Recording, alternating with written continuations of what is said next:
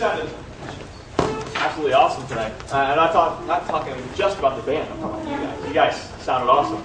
Good singing. I am incredibly excited about tonight. It's been a really, really long week, but I get to talk about the Book of Revelation tonight. And Revelation is one of my favorite books in the whole Bible. If I was, that proverbial, if you're stuck on a desert island and you only got to choose a couple books, if I only got to choose a couple books of the Bible, it would probably be the book of John, the book of Romans that the C groups are studying, and the book of Revelation. I think it's that cool and that important for my understanding of who God is and kind of the plan He has for history.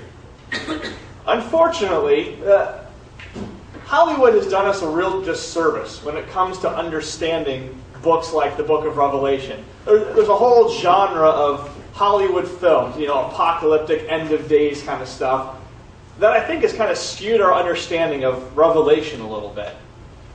Pop quiz for you, okay? Can you name 5 actors who have played the devil or Satan in a movie?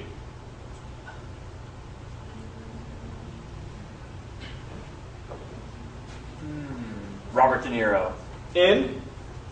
The Devil's Advocate or something? The Devil's Advocate. Okay, there's one. That wasn't Robert De Niro, that was Al Pacino. That was Al Pacino. You're right, that was Al Pacino. I got those 2 right. You're right. Will Ferrell and SNL, okay. Yeah. Yep. Are you embarrassed that you know that one? Yeah, okay. Didn't Adam Sandler? Well, Little Nikki was Little the son Nikki. Of the devil. Oh, the son of the devil. Ah, close enough. It was Harvey Keitel. Yeah. Harvey Keitel? Yeah. Okay. I'm sure he wouldn't care. Brad Pitt. Brad Pitt? Meet Joe Black. Oh, I haven't seen that movie. Okay. Meet Joe Black. Has anyone seen the movie Legend? One of Tom Cruise's early movies? Tim Curry played a fantastic devil in that. As good as you can play the devil, he did it. Who else? Any other ideas? Are you guys too old too young for the George Burns, Oh God, You Devil movies? Okay, so George Burns played the devil in a couple movies. Any others you can think of? Jack Nicholson? He's a good devil. Witches of Eastwick. Okay, so if you kind of think about those images of the devil or Satan that you've seen portrayed in Tom and Jerry cartoons or Jack Nicholson movies, what are some of the takeaways that you would have? How has your image of the devil or Satan been shaped by the media? Comical. Okay, somewhat comical. Someone not to be taken too seriously. Yeah. Mischievous. What's that? Mischievous. Mischievous. Okay. Almost in some movies, almost in a kind of good-natured way. Okay. Any other thoughts? Doesn't always look human. Doesn't always look human. Okay. Yeah, Tim Curry in the movie Legend did not look human. He had big old horns and he was red and kind of your stereotypical devil. Yeah. I don't know if I can say this in church, but usually he's portrayed as fun. Yeah. Fun, yeah. Absolutely. Okay. Sometimes he's portrayed as powerful as God, and there's this kind of cosmic battle that's really in doubt, The hero of the movie has to, close a portal or, do something else crazy to prevent the end of the world kind of thing. Well, what I like about the Book of Revelation is it really kind of reshaped, I think. We want to say that we haven't been affected by media. I think we all have been to some degree. As a matter of fact, statistics are showing that very few people who call themselves Christians even believe in the existence of the devil anymore. I think the number is like 40% believe in the devil. Another 60% think, well, it's superstition, it's symbolism. And so today, as we think about the book of Revelation, what I'm going to be discussing is kind of this spiritual battle, this battle that we're all in. And I think Revelation shines the light on that battle in three significant ways. The first is it kind of checks our worldview. The worldview that we have is how we understand what happens around us. The view that we have of the world and what's possible in the world. And the book of Revelation, I said this I think last week in the Q&A time, opens up the curtain. It says, you know, here's what you see going on. And then behind all of these realities, there are spiritual realities at play. And one of those spiritual realities is a very real being called Satan. And he's God's adversary. Now, the book of Revelation does use a lot of symbolism to describe Satan, the devil, but that doesn't mean Satan is symbolic. Do you catch the distinction there? The book of Revelation talks about Satan as being a red dragon. That doesn't mean that, because it's using symbolic language, the devil is only a symbol for evil. The book of Revelation portrays Satan as a real being, though it uses symbolic language to describe him. So the book of Revelation corrects our worldview. It helps us understand that there's realities going on and that Satan is a player in the cosmic reality that is, frankly, ours. We live in it, and Satan's a part of that. The book of Revelation also serves to put us on guard against Satan. Satan isn't just this abstract reality. He's a reality that's very practical. If I was told you that we're going to be talking about Satan tonight, how many of you thought that would be a real practical discussion? I think the book of Revelation says it is. It's very practical because he impacts your life in very real ways. The word Satan means adversary. He's God's adversary, and so he's the adversary of all God's people. The book of Revelation kind of portrays him as attacking the church, sometimes in very frontal assault, just coming at you, persecuting the church, chasing the church. Matter of fact, if you have a Bible, turn to the book of Revelation, chapter 12. We're going to read a few verses. Actually, we're going to read the whole chapter. It's not that long, 16 verses. And here you get to see Satan just raging. Raging against God, raging against God's purposes, raging against God's people. This is what John records. He says, "And a great sign appeared in heaven, a woman clothed with the sun, with the moon under her feet, and her head a crown of 12 stars. She was pregnant and was crying out in birth pains, in agony of giving birth. And another sign appeared in the heavens. Behold, a great red dragon with 7 heads and 10 horns, and on his heads were 7 diadems or crowns. His tail swept down 1/3 of the stars of heaven and cast them to the earth. And the dragon stood before the woman who was about to give birth, so that when she bore her child, he might devour it." Okay, just pause there. Now, this imagery is pretty grotesque, isn't it? The woman about to give birth and the dragon standing right there, ready to devour the child. Verse 5 picks it up. "She gave birth to a male child, one who is to rule all the nations with a rod of iron. But her child was caught up to God and to his throne. And the woman fled into the wilderness, and she was at a place prepared by God, which she is to be nourished for 1,260 days. So as you read that, it's pretty clear that the child is Christ. And though Satan is standing there ready to devour Christ, Christ is protected and Christ is caught up to heaven where he's reigning at the right hand of God, to the throne. Verses 7 and following. "Now war arose in heaven, Michael and his angels fighting against the dragon. And the dragon, his angels, fought back. But he was defeated and there was no longer any place for them in heaven. And the great dragon was thrown down, that ancient serpent who is the devil and Satan, the deceiver of the whole world. He was thrown down to the earth, and his angels were thrown down with him. And I heard a loud voice in heaven saying, "Now the salvation and the power and the kingdom of our God and the authority of his Christ have come. For the accuser of our brothers has been thrown down, who accuses them day and night before our God. And they have conquered him by the blood of the Lamb and by the word of their testimony, for they loved not their lives even unto death. Therefore rejoice, O heaven, and you who dwell in them. But woe to you, O earth and sea, for the devil has come down to you in great wrath, because he knows his time is short." A few more verses. "And when the dragon saw that he had been thrown down to the earth, he pursued the woman who had given birth to the male child. But the woman was given 2 wings of a great eagle, so that she might fly from the serpent into the wilderness, to the place where she is to be nourished, for a time and times and half a time.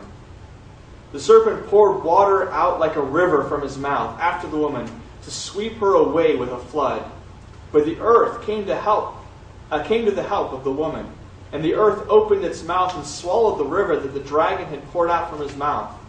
Then the dragon became furious with the woman, and went off to make war on the rest of her offspring, on those who keep the commands of God and hold to the testimony of Jesus. And he stood on the sands of the sea." So in that chapter, John is describing, Satan's his rage, his wrath against the church, those who obeyed the commands of God. He's pursuing them. He failed to devour and defeat Christ, and now he's venting his rage at on the church.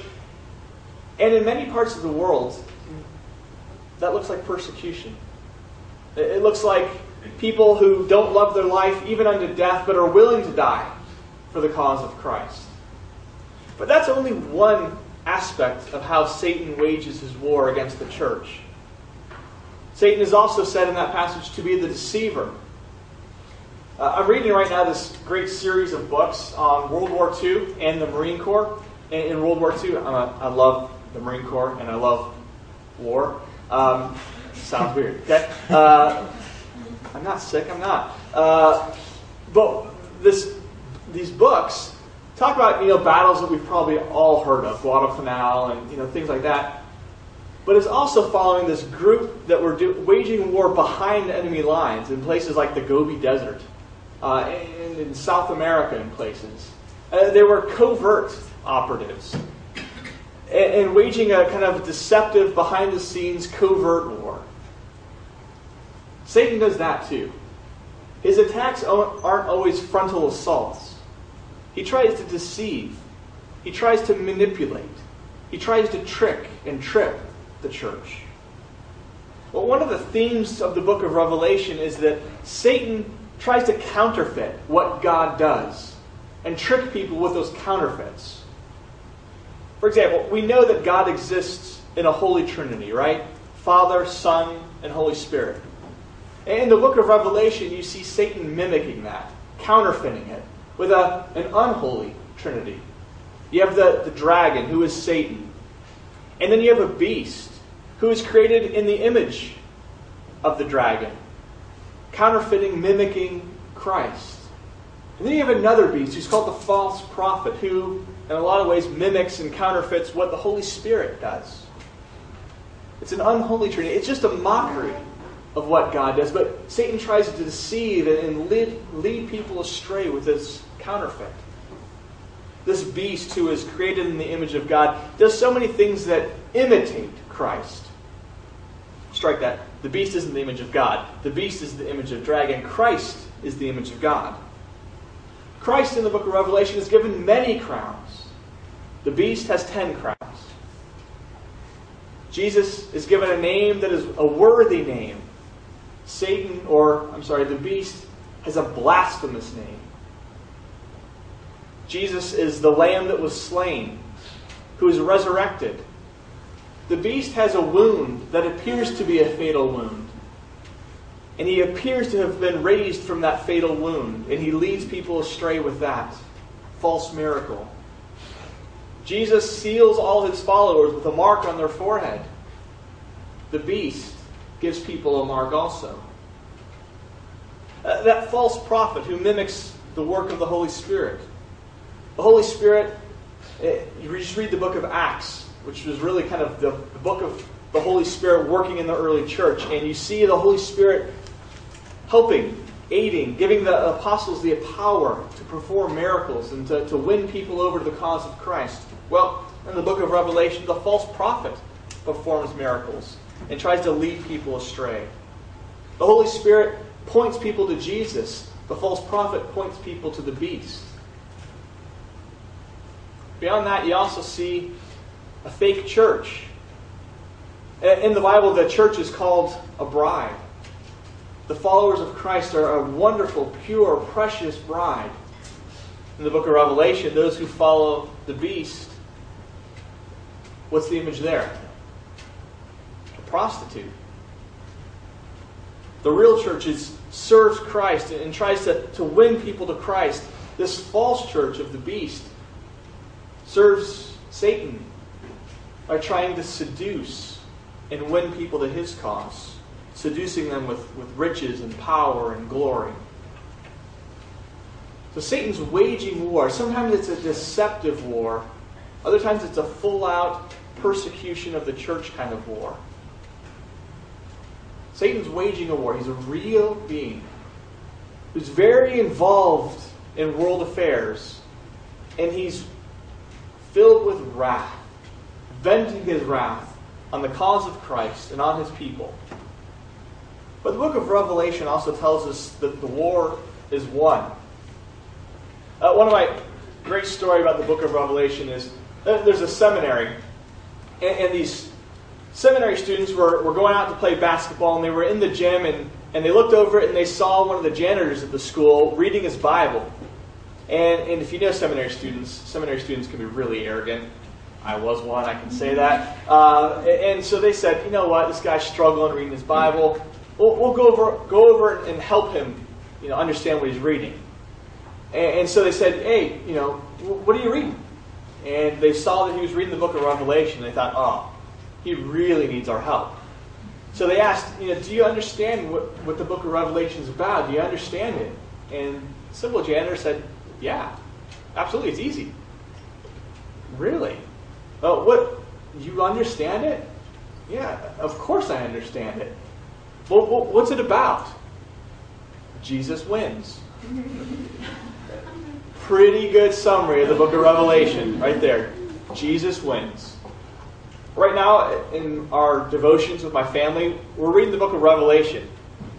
I suspect my kids understand the book of Revelation better than I do, because they don't get bogged down in all the details and the imagery. They get the big picture. Jesus wins. There's a battle going on. But just flip to Revelation 19. I love Revelation 19. Every time I read Revelation 19, I feel like I'm about to watch a prize boxing match. You guys ever watched boxing? And before the fight starts, you get this really cheesy announcer in center ring who starts announcing the two fighters. And they've all got their titles, right? There was Marvelous Marvin Hagler, and Iron Mike Tyson, and Sugar Ray Leonard, and they all had their names. Or Rocky Balboa, the Italian stallion kind of thing. When you read the book of Revelation, it's almost like John is serving as that center ring announcer. He said, "Here's the two armies about to do battle. You've got the beast and his army and all the kings of the earth. But here, in this corner, you've got the King of Kings, the Lord of Lords, ding ding, let's go." And Revelation 19 is this wonderful record of Christ winning the battle. So yeah, we're in a battle. But the book of Revelation wasn't supposed to be this depressing book. It was a book filled with hope. Yeah, you're in a battle. Church in Asia Minor, John is saying, I know, you're being persecuted, but the battle's already won. Think, wait, How does that fit with what you just said, that we're supposed to be on guard? If the battle's already won, why do we need to be on guard? Something I learned in living in Florida. We used to go to the beach all the time. We used to go to this beach up in St. Augustine. Augustine? How do you say it? Augustine. Thank you, man. I grew up there and I can't even say it. And we used to go there, and at certain times of the year, all these dead jellyfish would wash up on the beach. You know what I learned as a kid? Dead jellyfish can still sting. Satan's been defeated, but he still has sting to him. You guys might be too young to remember the first Persian Gulf War. When Saddam Hussein was defeated after he had invaded Kuwait and he was retreating, does anyone remember what he did on his way out? Yeah, he lit all the oil fields on fire. That's what you see in Revelation chapter 12. The book, that chapter said, he understands his time is limited. His days are up. He's defeated. But it's made him all the more angry. So the war's already won, and yet we still have to be on guard. So what does this mean really practically for us, as we go about our day tomorrow? Well, simply, I think we have to be ready for Satan's attacks and all the different ways they could come. It seems so hard for us to imagine persecution coming our way, doesn't it? But the privilege that we have of being able to worship freely, we're definitely in the minority. Not only in the world today, but the church throughout its history hasn't enjoyed the same kind of liberties that we've enjoyed over the last couple hundred years. And there's no guarantee that those liberties will endure. There's not. One Catholic priest, recently said, I expect that in my lifetime, Christians are going to be ridiculed in the public square. I expect in the next generation, he doesn't have children, right, because he's a Catholic priest. In the next generation, in their lifetime, Christians will languish and suffer in prison. And in their grandchildren's lifetime, Christians will be executed in the public square. Sounds so unreal and probably a little bit hyperbolic. But I think it behooves Christians all the time to prepare for that possibility. Jonathan Edwards was one of my favorite theologians, and he wrote when he was like 19 years old. He wrote this series of resolutions. And he wrote things like, I'm resolved never to do anything today that I would be ashamed to do unless if I knew Christ was coming back at the end of the day.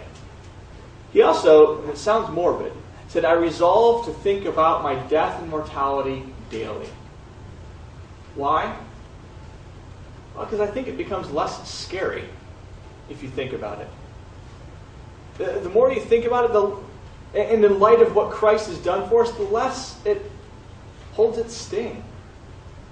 Paul was able to, I think he thought about his death all the time. He lived on the verge of death all the time.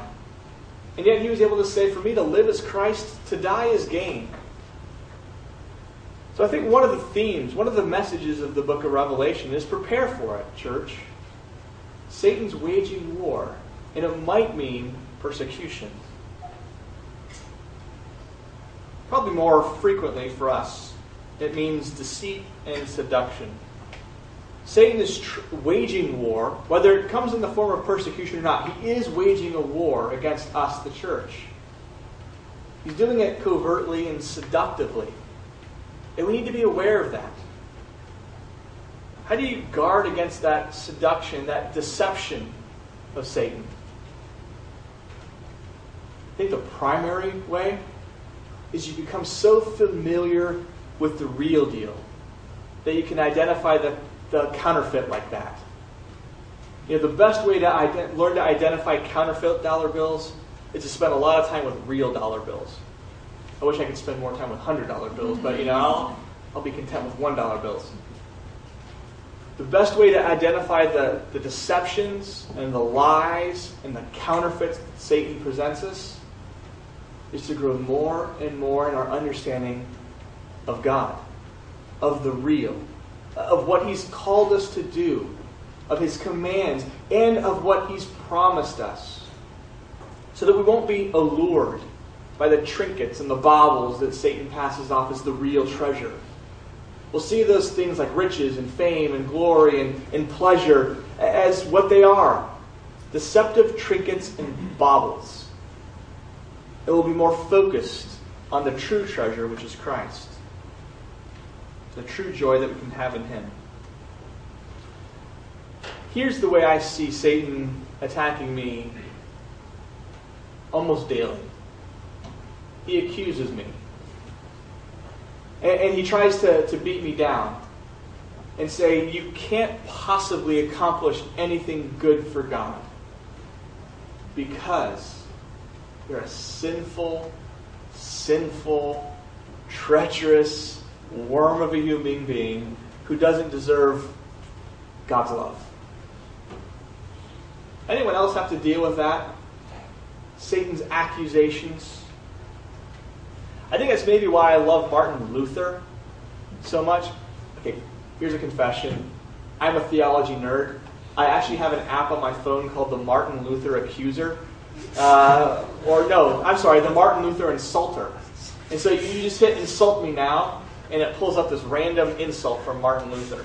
But I love the guy. He had this way with language. And he said, when the devil accuses you, here's what you do. You mock him. You mock him. And when he says you're a sinful loser, you say, yeah, so what of it?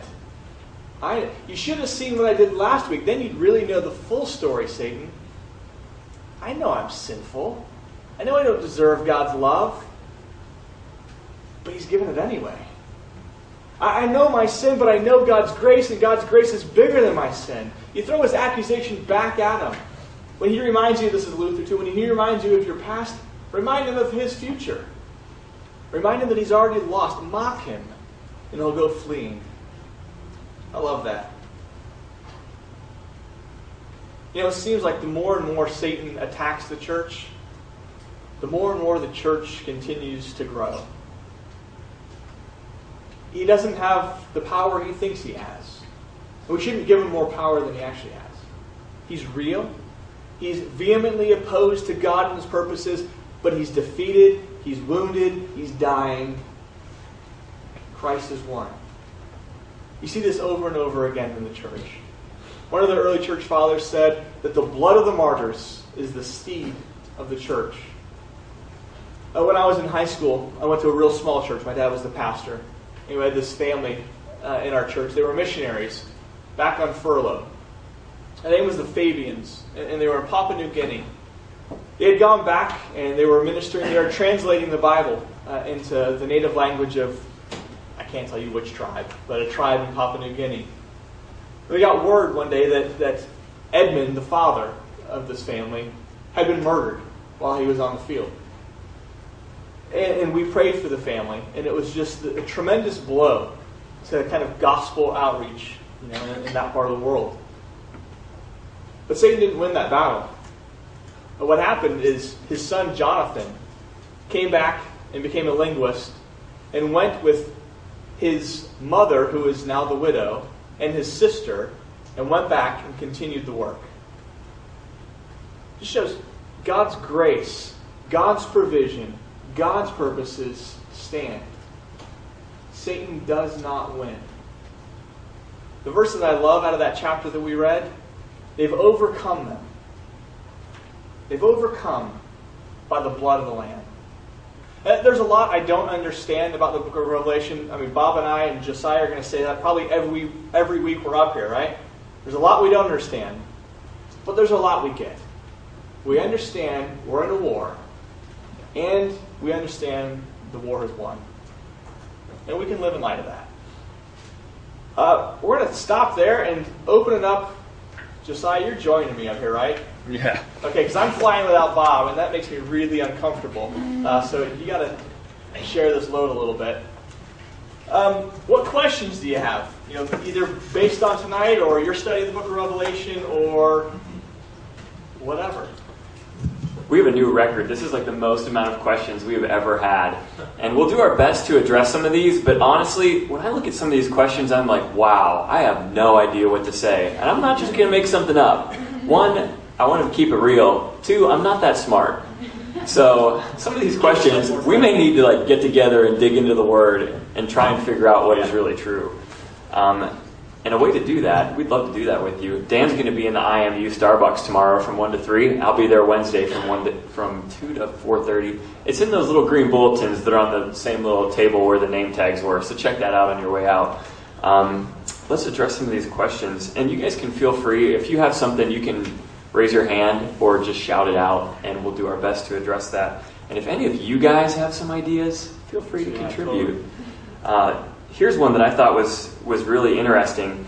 If we believe that God is all-powerful and all-good, why would God allow Satan to exist and deceive his people? Yeah, that's a great question. You want to answer your own? I'll let you start it off. Yeah, I think what you see throughout the whole Bible is that yes, God is absolutely all-powerful. Satan is wicked and evil extraordinaire, right? And yet Satan, in an unwilling way, plays a part in God's cosmic plan. You know, when you look back at the crucifixion, right? The crucifixion is the most evil act in all of history. Satan was probably rejoicing, and yet it was all part of God's plan. So somehow, and this is where certainly I wish I had more wisdom, but God hasn't given us all the details, somehow Satan plays a role in God's cosmic plan. So if God plans to destroy Satan in time, why is he waiting so long? Oh, yeah, that's a good one. And I want a real answer. That last one wasn't real? No. Okay. You know, there's a story in one of the Gospels where Jesus, he's just crossed, I think it's the Galilean Sea, and he's now in this area called the Decapolis. And a whole bunch, there's this man who's been living in the tombs, and he's been possessed by a legion of demons. And they come shrieking, the man comes to Jesus, and the demons are shrieking, you know, we know who you are, you're the Son of God, don't destroy us. Implying that Jesus could have destroyed them, right? But Jesus doesn't. He casts them out of the demons and into what? Pigs. And then the pigs run off the cliff and, you know, commit hari-kari. And that's the end of them. Why? The only answer I come up with is it wasn't time. God has a plan. Part of that plan is that evil be allowed to flourish for a time. You see that even back in the Old Testament. The Canaanites were an evil, wicked people, and God said, I'm not ready to judge them yet. Their time's coming. And I think that kind of goes for the world at large. There's a time when Satan has been unleashed to wreak his havoc. And it's a part of God's cosmic plan, and I don't understand all of it, but that's my, as real as I can get, answer. Yeah. Something else I think really ties in well with that is this question. What does it look like to live with the conviction that God has won the ultimate victory, but also live within the reality that Satan still does have some power in the world today? Can I punt on that one just because you're going to be touching on that in a couple weeks, aren't you? Yeah. What it means that then I just box you in. Josiah is going to be talking more about what it means to live in light of the victory. I think what it means to live in light of the fact that Satan is very real is, I guess I should have said this earlier, I think we ought to be very prayerful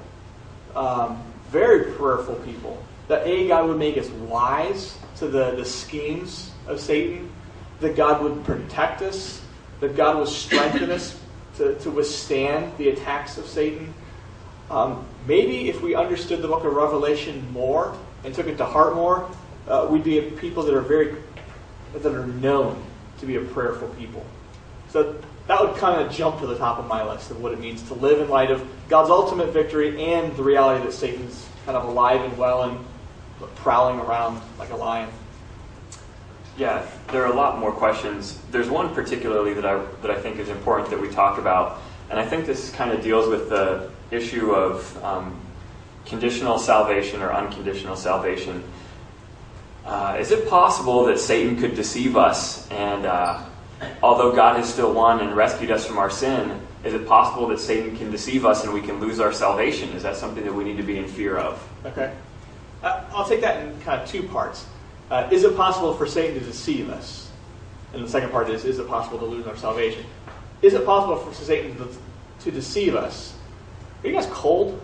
Okay, I'm like, my teeth are chattering, that's why I'm stuttering sometimes. Yes, it's possible for Satan to deceive us. Every time I sin, it's because I've been in some way deceived. Either by myself, my sinful tendencies, or Satan. He is a deceiver, and he can deceive us. Is it possible that he would deceive us unto destruction, where we would lose our salvation? And to me, the answer for that is no.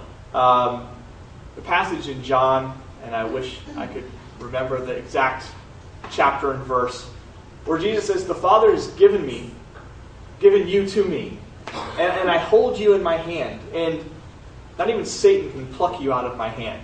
I take that to mean that we are very secure because God protects his church. I'm just going to throw out random passages. You guys have to use your concordances and find them. Another passage talks about the time being cut short of our suffering, the church's suffering.